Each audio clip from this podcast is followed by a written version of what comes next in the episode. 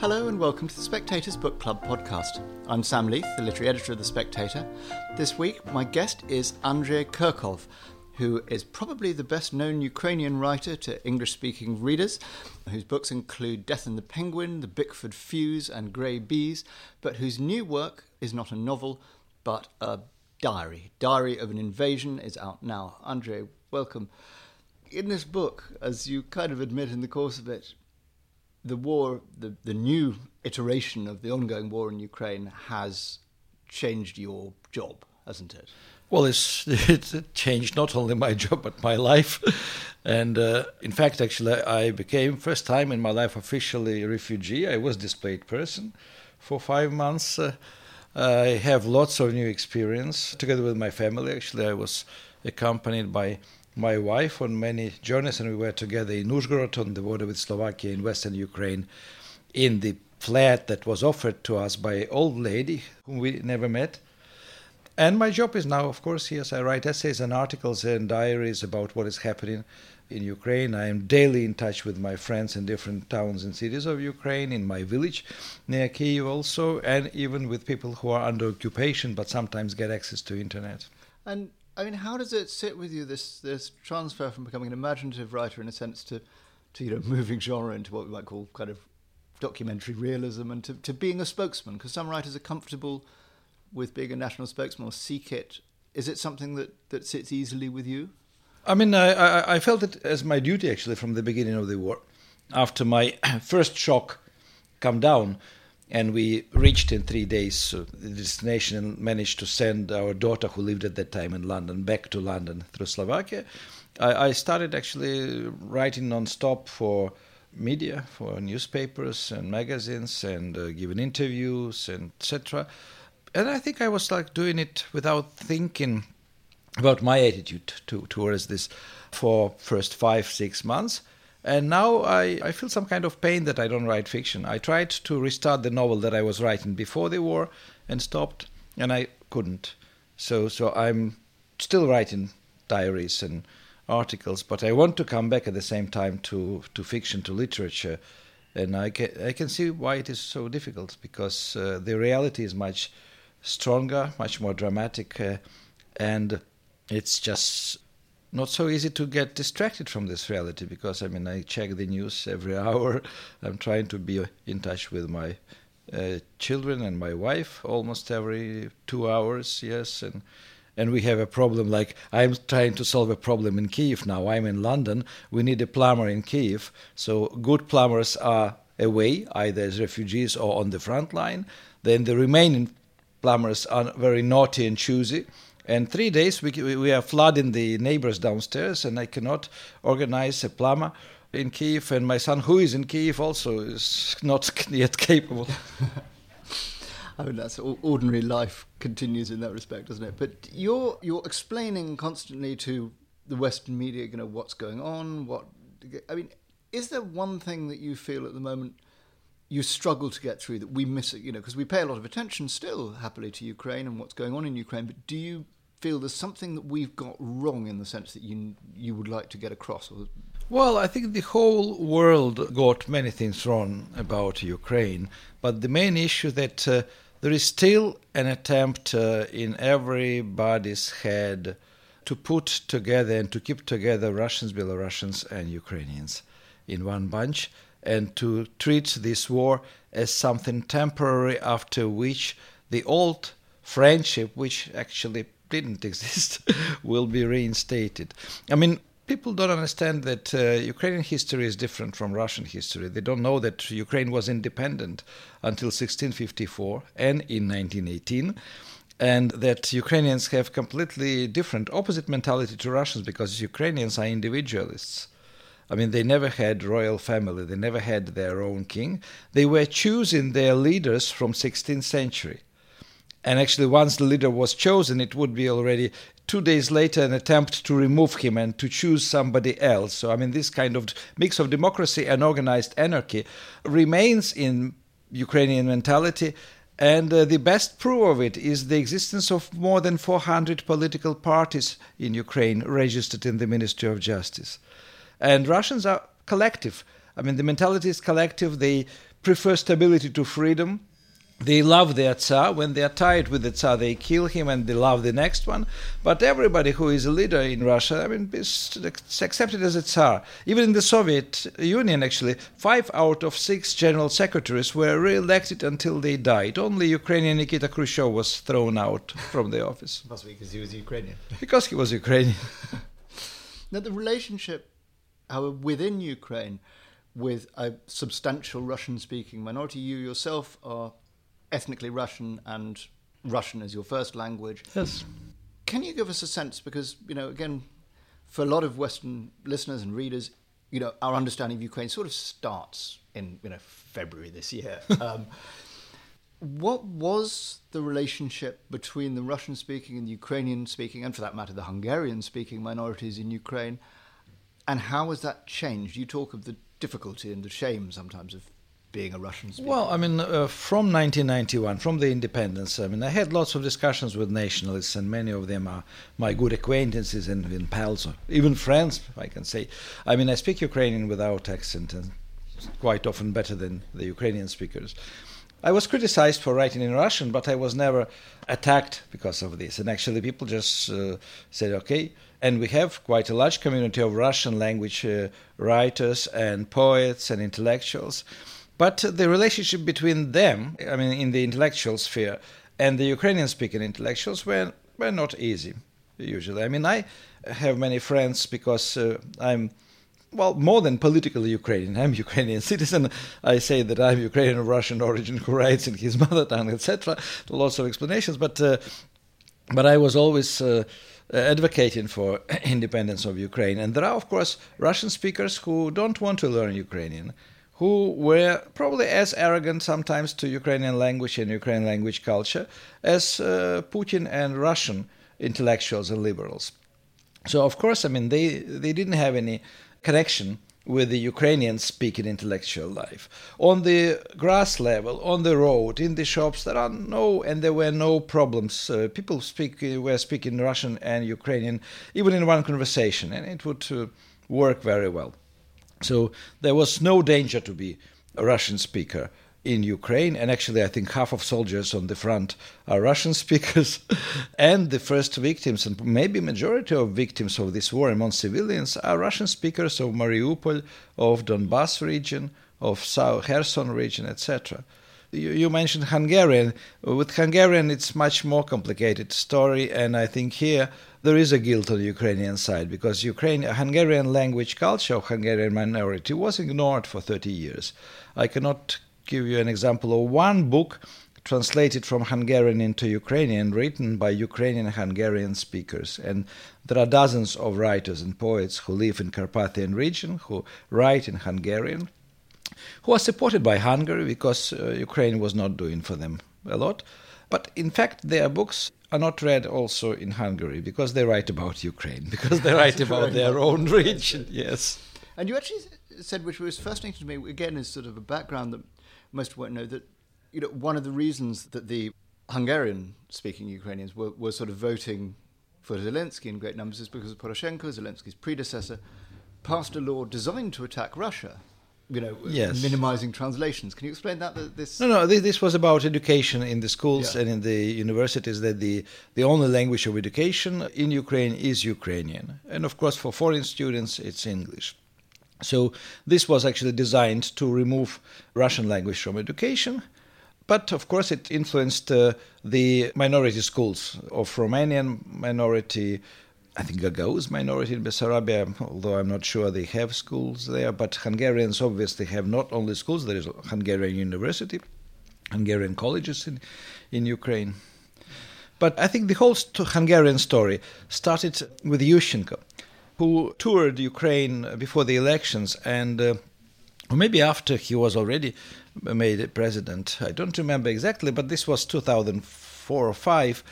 And he went to Carpathian region of course, I mean, the local authorities got together an audience for him in one of the Hungarian towns or villages, yes, and he was speaking to them in Ukrainian for half an hour before he understood that they don't understand Ukrainian. so he got extremely angry, and uh, and then the, it was the first actually time the Hungarian minority was attacked uh, verbally by Ukrainian nationalists for not learning and not speaking Ukrainian. And this this the politics of language here.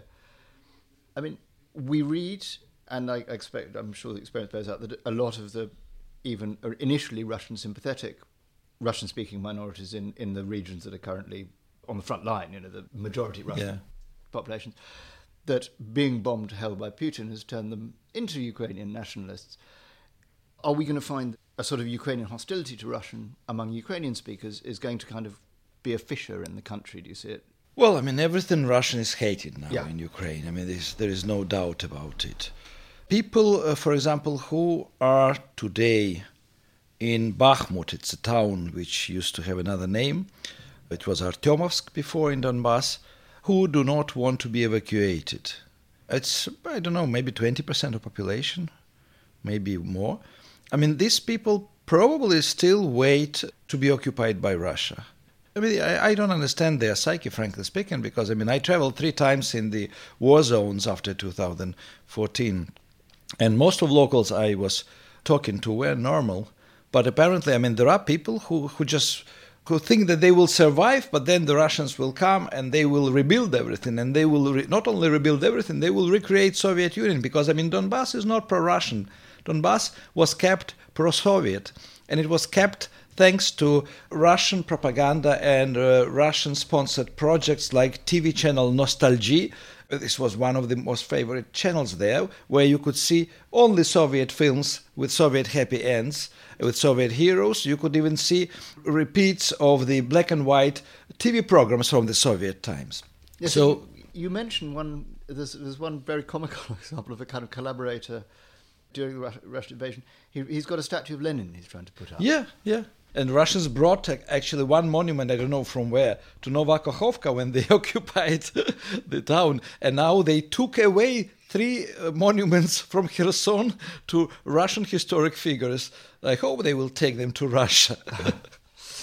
now, the war, as you, you know, in some ways it's a writer's war, it's a narrator's war, it's an, the information war is hugely important. And we have a sort of image.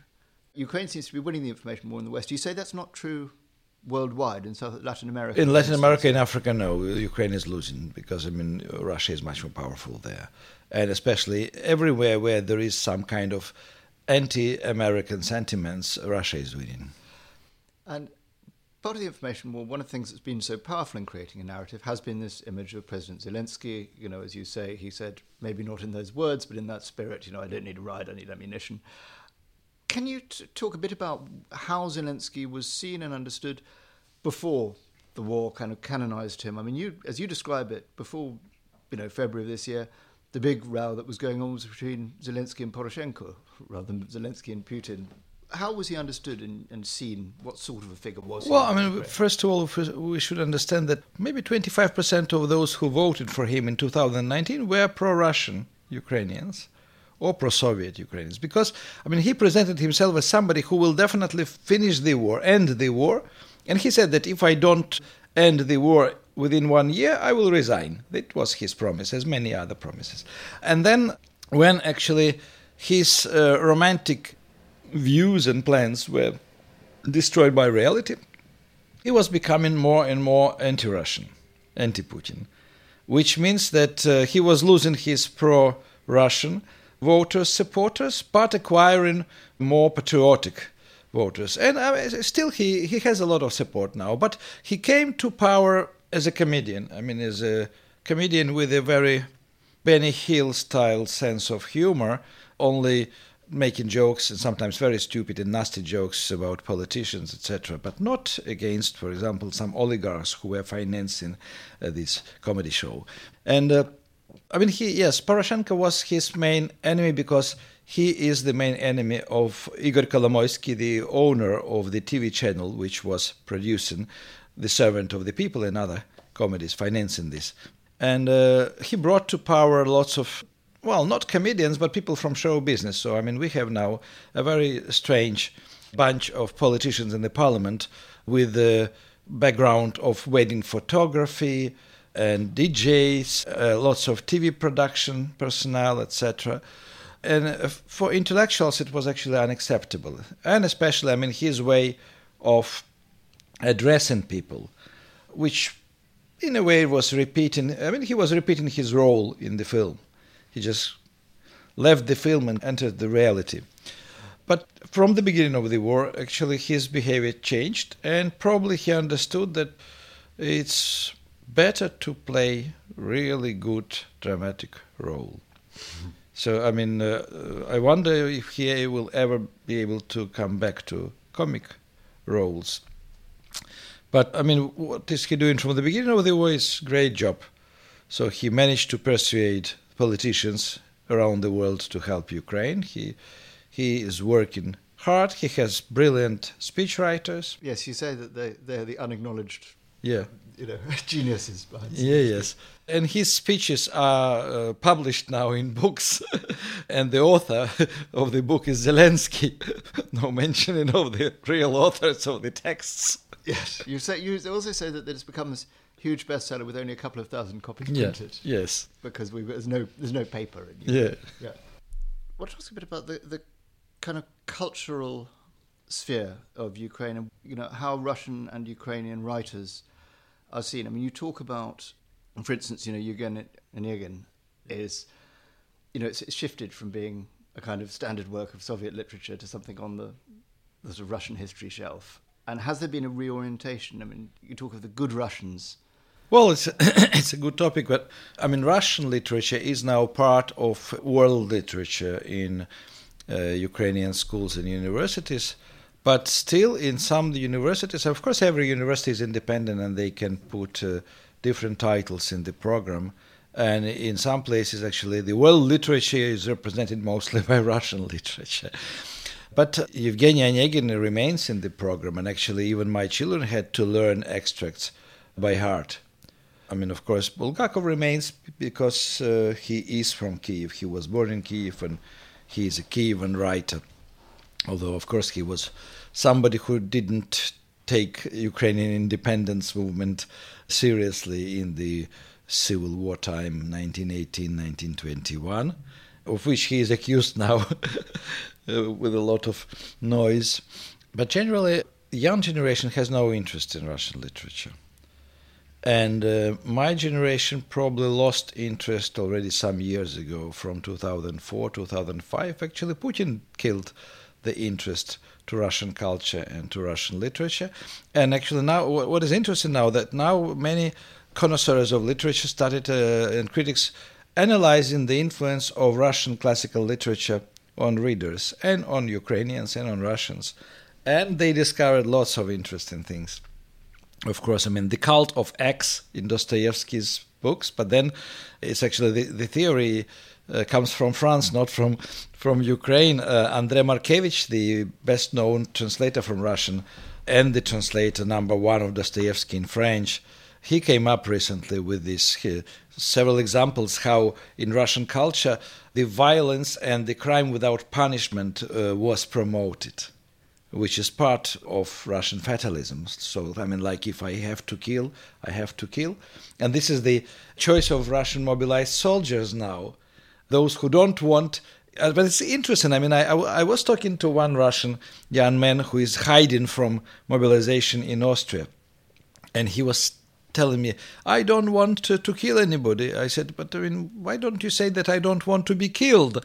No, no, I don't want to kill anybody. So there is still this pride that actually, if he is sent there, he will kill, he will not be killed. and it is incredible. And the, this is a distinctly Russian fatalism. Do you think? Yeah. Do you think it's nurtured by its literary historical tradition and it's by its religious tradition, or do you think it's, it's mixture? It's mixture of religious tradition and literary tradition because I mean most of Russians don't read Dostoevsky, of course and they don't know about Raskolnikov. Even if they learn something in the school, I mean, they wouldn't really take the book and read it. But I mean, the, the general atmosphere in Russia is just like in Dostoevsky's books.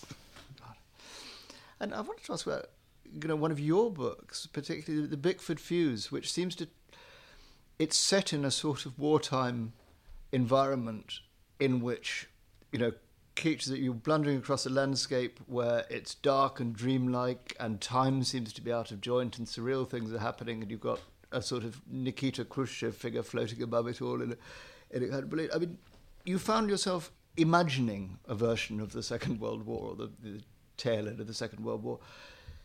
Has your kind of collision with the real thing made you feel like, you know, I got that sense of it right? Yeah, I, I, mean it's it's incredible because the book was uh, it took me four years to write, 1985 till 1989. it was published only some years, several years ago in English, and it's about the cult of war in Russia. That Russia cannot live without war, without victory, without sort of being proud. And now, actually, this book explains even the mentality of Putin, because I mean, how can you be a loser in the war? It's it's not Russian at all. If if you are Russian, you have to fight and you have to win, yes. even if the war doesn't make any sense. And that historical parallel. I mean, something that I was intrigued by early in this book. You talk about how Latvia and Lithuania and Estonia in particular have, you know, they've come to a kind of reckoning with historical memory of the forced deportations, and you say Ukraine hasn't quite, that the forced deportations and indeed the Holodomor are sort of only semi remembered and there hasn't been a proper historical memory that's allowed you to come well, to that. Can you explain yes. what you mean by that? I mean, one of the Ukrainian old traditions, uh, not to have respect neither for their own politicians or our own laws and our own politicians. And uh, in this sense, the Holodomor and deportations and other stories like this. I mean, they were promoted, first of all, by Yushchenko and by the nationalistically orientated politicians. So, I mean, they have more enemies inside Ukraine than supporters. So it was already taken with lots of not skepticism, but I mean, so like uh, people were saying that why, why, why should we feel victims all the time? I mean, you are talking that we were for centuries we were victims. But then, actually, if we are accepted uh, as victims by the world, I mean, nobody will expect anything from us except for being victim again. And in this sense, plus, of course, that uh, Eastern Ukraine was under influence of Kremlin. And the Kremlin's message was that actually everything was done correctly, there was no artificial famine, the deportations were in response of the anti-Soviet activities and because people didn't want to join collective farms, etc. So, I mean, for Eastern U- uh, Ukraine, this uh, explanation was okay. And actually, when I went first time before 2013, maybe 2012, to Lugansk, I had a talk, a lecture in the university, and then two students took me to show the town. And first of all, they took me to a small monument to the teachers killed by Ukrainian nationalists in uh, Western Ukraine after the Second World War. Well, I mean, it didn't, of course, uh, say on the monument that these were the teachers of communist ideology, of Russian language, etc. Because I mean, just like now, this the history repeats itself. I mean, Russia was sending and is sending teachers to the occupied territories to re-educate Ukrainian children, to make them Russians. And the same was happening after 1945. And it's true, it's about 2,000 uh, civil servants who were sent from Russia and from eastern Ukraine to western Ukraine. They were killed by the partisan movement. But uh, now I think actually there is no question about it because I mean I'm talking about like before 2013. I mean now now, now it's just the, the reality for 90% of population that uh, the artificial famine Holodomor took place, and uh, there are lots of books with uh, witness accounts and documents now uncovered and published. And practical, I mean, the the history is available. The true history, which was banned in the Soviet time, is available. Yeah. And do you see? I mean, there are clearly parallels, but do you think it's more or less Putin's project now is more or less identical to what the Soviet project was, and indeed, I guess what Tsar uh, Nicholas's. I, I think what Putin it. has in mind is a mixture of Soviet Union and Russian Empire. Russian Empire was much bigger than Soviet Union. It included Poland and Finland, for example. And the Soviet Union was uh, uh, much more ideological, but strangely enough, uh, in some cases, less authoritarian, especially when I was growing up in 1980s. I mean, you wouldn't be probably already arrested for having at home banned books. Of course, I mean, you could be you could get into troubles. I mean, my brother was arrested, and then, but he was accused of robbing uh, ice cream kiosk instead of political crime. This was also the way to fight anti-Soviet dissidents. But at the same time, in the Soviet time, there were more dissidents. I mean, it was dangerous to be a dissident, and there were more dissidents than now in Russia.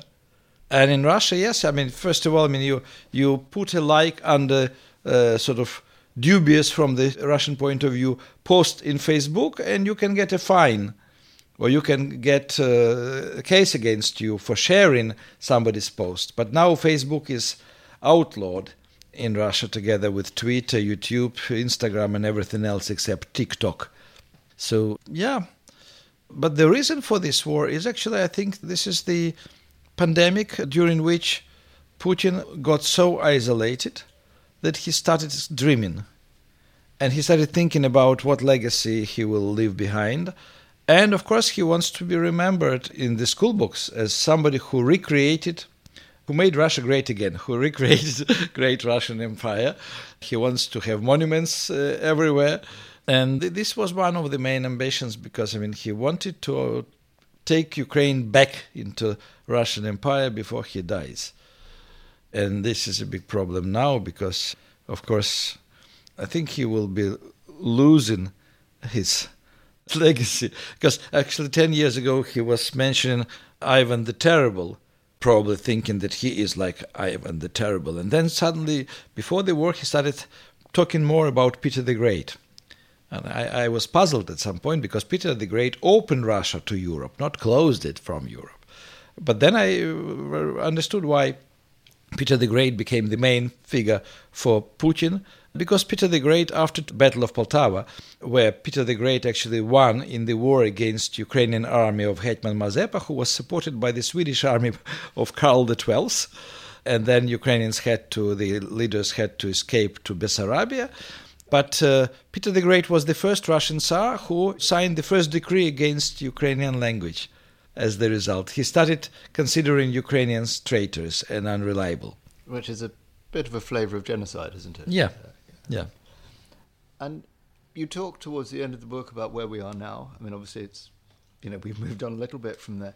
But there's a real sense of a sort of flare of anger that, in particular, I think Germany has not stepped up. I mean, what's the what's the feeling now, as you understand it, among the many Ukrainians still living in Ukraine you speak to, about the level of support they're getting and how optimistic they are that it, it will continue as well as it needs to?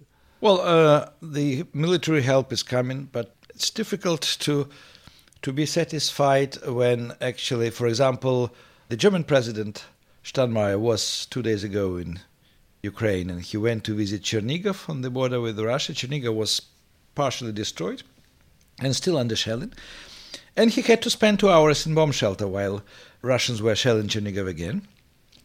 But during the conversation with uh, Zelensky, he promised to deliver two more missile systems.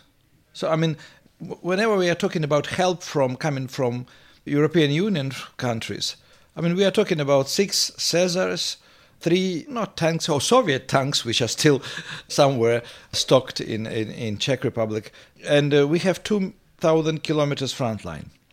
So, in fact, uh, what is happening that uh, Ukraine is getting more equipment and tanks and uh, cannons, etc., from Russia, just in the battle, than uh, from the West. But uh, the most important help is coming from America and Britain, and the most modern equipment to fight back.